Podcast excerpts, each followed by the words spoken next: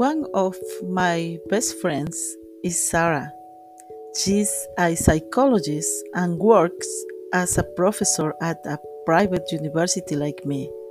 She's cheerful, spontaneous, kind, supportive, and a good mother. She's always very busy with work or with her children. We know each other from Vitalis, a center for people with disabilities. Since then, we have a beautiful friendship.